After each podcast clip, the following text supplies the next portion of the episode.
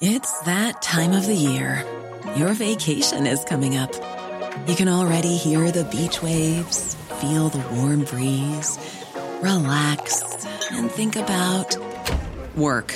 You really, really want it all to work out while you're away. Monday.com gives you and the team that peace of mind. When all work is on one platform and everyone's in sync, things just flow wherever you are. Tap the banner to go to Monday.com.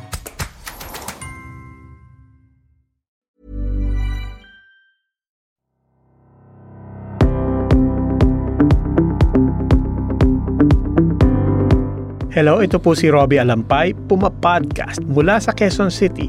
Kasama po natin si Attorney Ted Te, former Supreme Court spokesperson, now back teaching at the law schools of UP, Ateneo, and De La Salle University. And this is Te Talks, where Ted Te talks on all things law and government. This episode is a quick crash course on basic legal terms we often read in the headlines or hear about in the news. What are my basic rights if I am arrested? And how does a person of interest become a suspect? How does a suspect become a convict?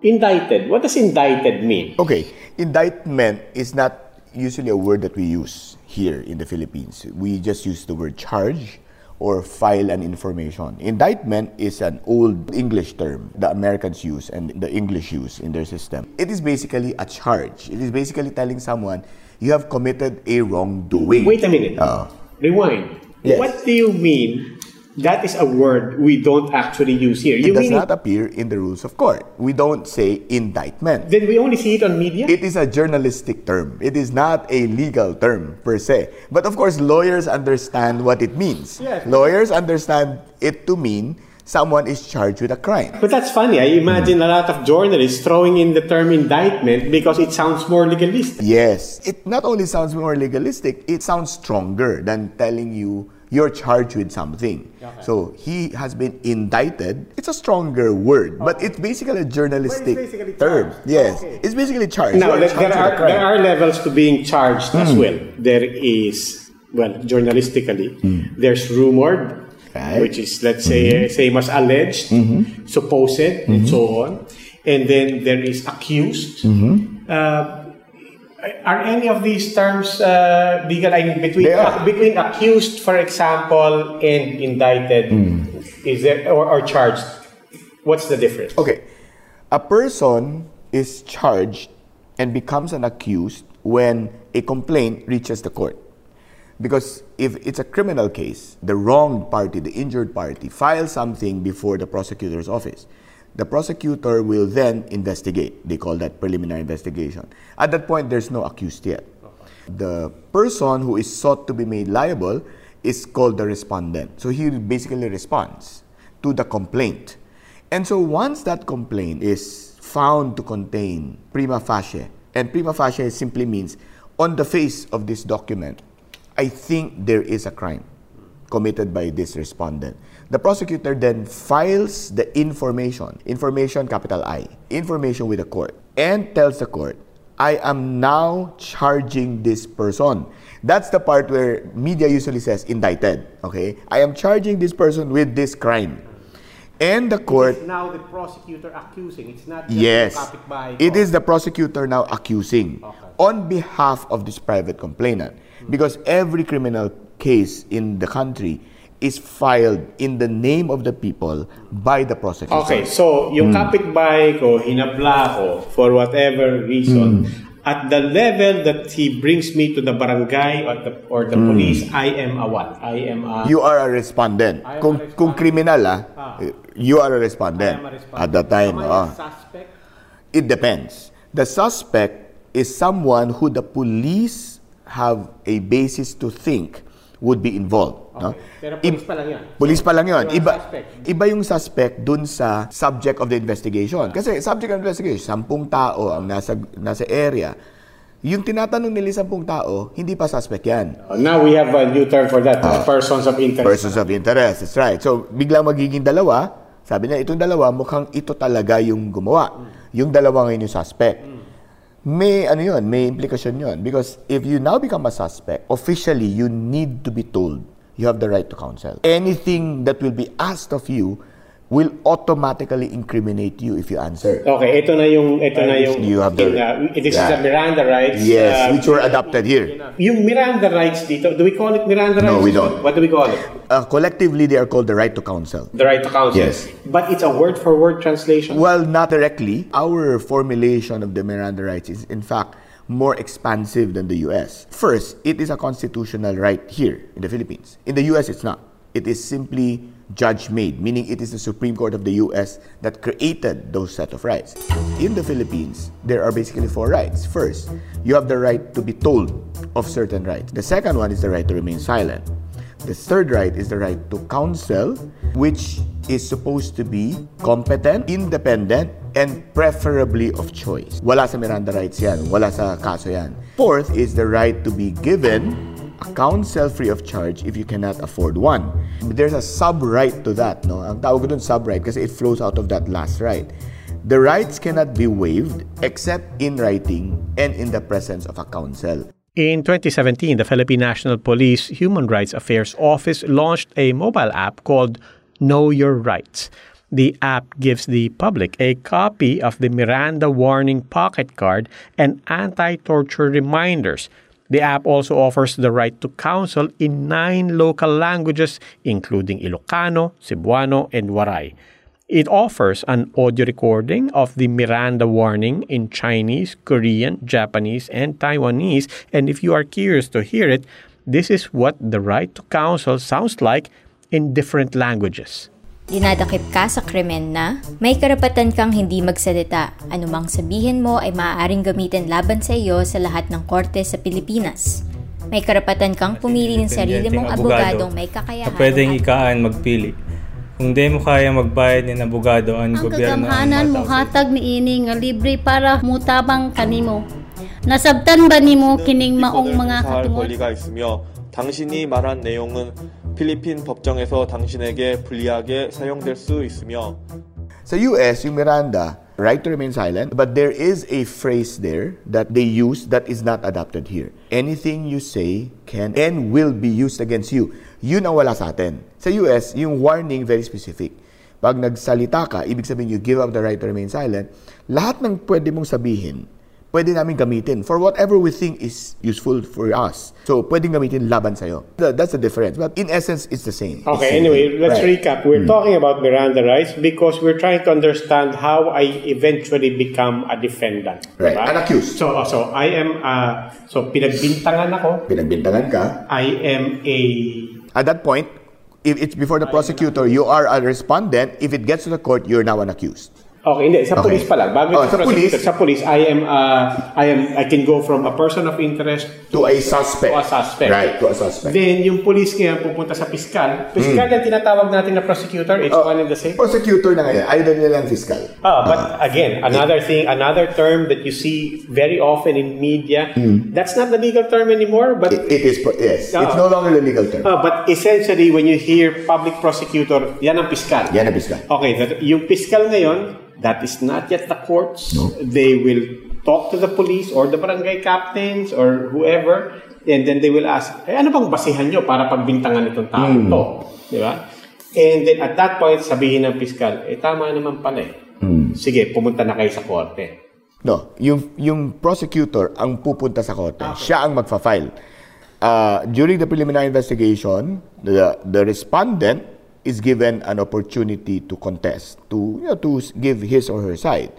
So, under oath lahat yung statements. Then the prosecutor says, okay, mukhang may basihan. Mukhang dapat umabot sa korte to. Ito yung isasampa kong kaso. So, magfa-file siya ng information, no? Again, capital I, that's what it, uh, that's the, that's the document that contains the charge. So, it gets to the court. The court now says, okay, here's an information, here's the resolution of the prosecutor. The resolution is the document that explains why this person or persons are being charged. The question before the judge is, do I issue a warrant of arrest? If the judge agrees that there is a basis to charge this person and therefore this person should now be arrested so that trial can start, he will issue a warrant. If he disagrees, walang basihan. Right there and then, tapos na. Dismiss ang kaso. Ganon yun. So, when the judge issues a warrant, that's the judge basically saying, on the face of this document, even without hearing testimony, mukhang may basihan na i-trial natin to. Ito na yung West sinasabi na sinabi to ng piskal, sinabi to ng prosecutor, interesting. Sige, patawag mo yan dahil gusto ko rin, gusto ko, rin- gusto kong marinig to. Ah, mukhang may kaso. But note that it's not yet a judgment. He's not saying the person is guilty because there's a presumption of innocence. He's just saying it looks like there is a basis for the trial to Ito na proceed. yung tinatawag na probable cause. At every step there is. Cause is determined at the level of the prosecutor or at the level of the judge. There are two levels. The first level of probable cause, the prosecutor says, there's probable cause to charge. The court then says, okay, there's probable cause to issue a warrant. Yun yung dalawang level. But in both instances, yung probable cause, pareho lang ang hinahanap nila. May basihan ba batay dito sa dokumento? Wala pang ebidensyang pinapakita, wala pang hearing. Dokumento lang. May laman ba to? Wala. So you go from Suspect to respond- respondent then at the level of the Prosecutor prosecutor, to and accused. then you become accused In court. Okay. Yes. When you're the accused, is that the same as being the defendant? Well, the defendant is the one in civil cases. So, pag civil case, defendant ang gamit kasi hindi accused. But that's basically the same thing. Except that hindi walang crime na involved in a civil case. So, that's why Ang doon defendant. kasi is a defendant sa civil case kalaban ko. 'Di ba? Hindi, Diretso. hindi ko pinagbibintangan ng krimen, pero sa may tunggali kami, Hmm. siya ang katapat ko. Yes, diretso siya, walang prosecutor involved. Si A, gusto niyang sampahan ng kaso si B, may utang si B sa kanya, hindi na siya kailangan dumaan ng prosecutor dahil hindi naman crime. Sabi niya, may kontrata kami, hindi na binayaran, hindi na tinupad, ididemanda ko siya. Si B ngayon, defendant. Pero pag halimbawa, sinasabi niya, yung pagkukulang ni B ay estafa, merong pandaraya, kriminal yon. Hindi na pwedeng diretso yun si B. Kailangan siyang duman sa prosecutor. And the prosecutor will then file a case, whether estafa or whatever. That's So you're now an accused at the level of the court. Court. And then if you are found guilty, you are Then uh, you become the convict. you are now a convict. Yes. You don't have to wait until, as we always say, uh, final and executory at the level of the Supreme Court to, to be a convict. The moment that there is a judgment of conviction, then the term now becomes convict. Of course, so that's subject to appeal if it is still available all the way up to the Supreme Court. Once the Supreme Court affirms the judgment of the trial court of conviction, then yun na yun, final and executory na yun. But if it gets to the Supreme Court and the Supreme Court eventually says something was wrong in the process here, rights were violated, and therefore we are throwing this uh, out. And so you're a free man or a free woman. But were you ever a convict or were you technically never a convict? Well, because the Supreme Court is the final uh, arbiter, no? when the Supreme Court says, we will acquit you, so we will reverse the trial court, technically that should retroact to you. So hindi ka naging convict. Although for, for time, of course, during the appeal, posibleng nakakulong ka kasi convicted ka, kung walang bail na ginran sa'yo, so ganun ang sitwasyon. Pero pag sinabi ng Supreme Court, dapat acquitted ka. For all intents and purposes, hindi ka talaga guilty. Kasi the presumption of innocence is now upheld and that should retroact to you. Pero ano yan eh, ang tawag dyan, legal fiction, di ba? Kasi, siyempre, may time na nag-exist na may judgment against Okay, you. now we get to finally to this final point. If you're acquitted, were you not guilty? Ah, depends. Di ba? Kasi under the rules of court, depende kung ano yung reason na acquittal. There is a rule where the court needs to say that the acquittal is due to failure to prove the guilt beyond a reasonable doubt or where the acquittal is really due to the absence of proof, meaning he is really factually not guilty. Pag sinabi niyang factually not guilty, yun yung finding ng court na talagang hindi mo ginawa. Yung sa isa, failure to prove, ibig lang sabihin, nagkulang yung prosecution. Posibleng guilty ka, pero hindi napatunayan. Mataas kasi yung bar, mataas yung evidence that is required no, para ma-prove yung guilt ng akusado.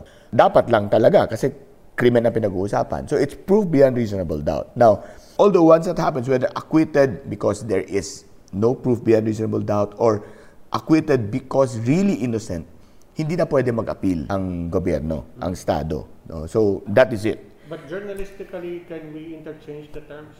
Journalistically, you can exchange the terms because it is really an acquittal. It really only spells a difference in terms of civil liability. So, for example, the court might say there really is no proof beyond reasonable doubt of this crime, but the basis for the crime actually exists. Nagnakaw di umano itong akusado. Hindi na patunayan na nagnakaw siya beyond a reasonable doubt. Mukhang may, miss, may duda ako na parang hindi siya. Pero napatunayan yung pagnanakaw. Napatunayan, napunta sa kanya yung pera, no? pero hindi siya ang nagnakaw. Posibleng may civil liability siya doon.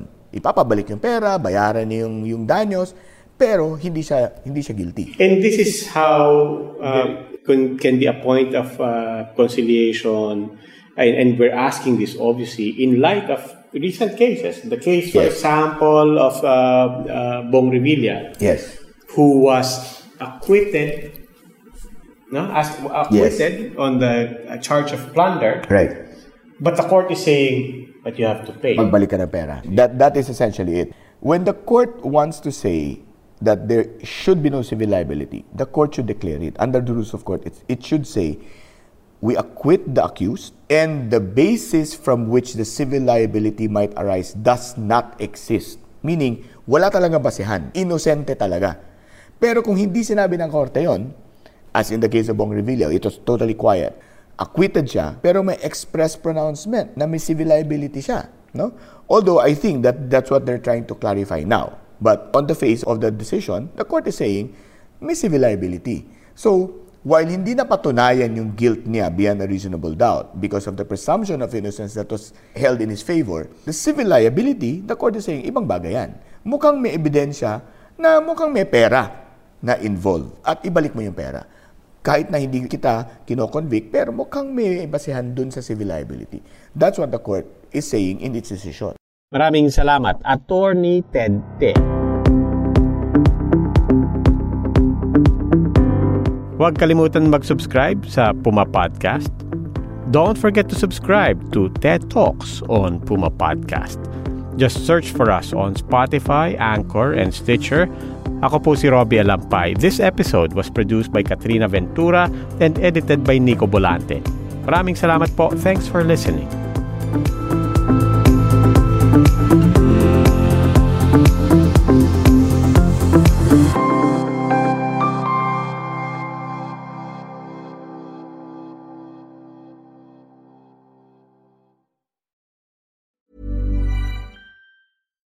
When you make decisions for your company, you look for the no brainers. And if you have a lot of mailing to do, stamps.com is the ultimate no brainer. It streamlines your processes to make your business more efficient, which makes you less busy. Mail checks, invoices, legal documents, and everything you need to keep your business running with stamps.com. Seamlessly connect with every major marketplace and shopping cart. Schedule package pickups and see your cheapest and fastest shipping options from different carriers with rates up to 89% off USPS and UPS rates. And with the Stamps.com mobile app, you can take care of mailing and shipping wherever you are. Make the same no brainer decision as over 1 million other businesses with Stamps.com. Sign up with Code PROGRAM for a four week trial, plus free postage and a free digital scale. No long term commitments or contracts. That's Stamps.com. Code PROGRAM.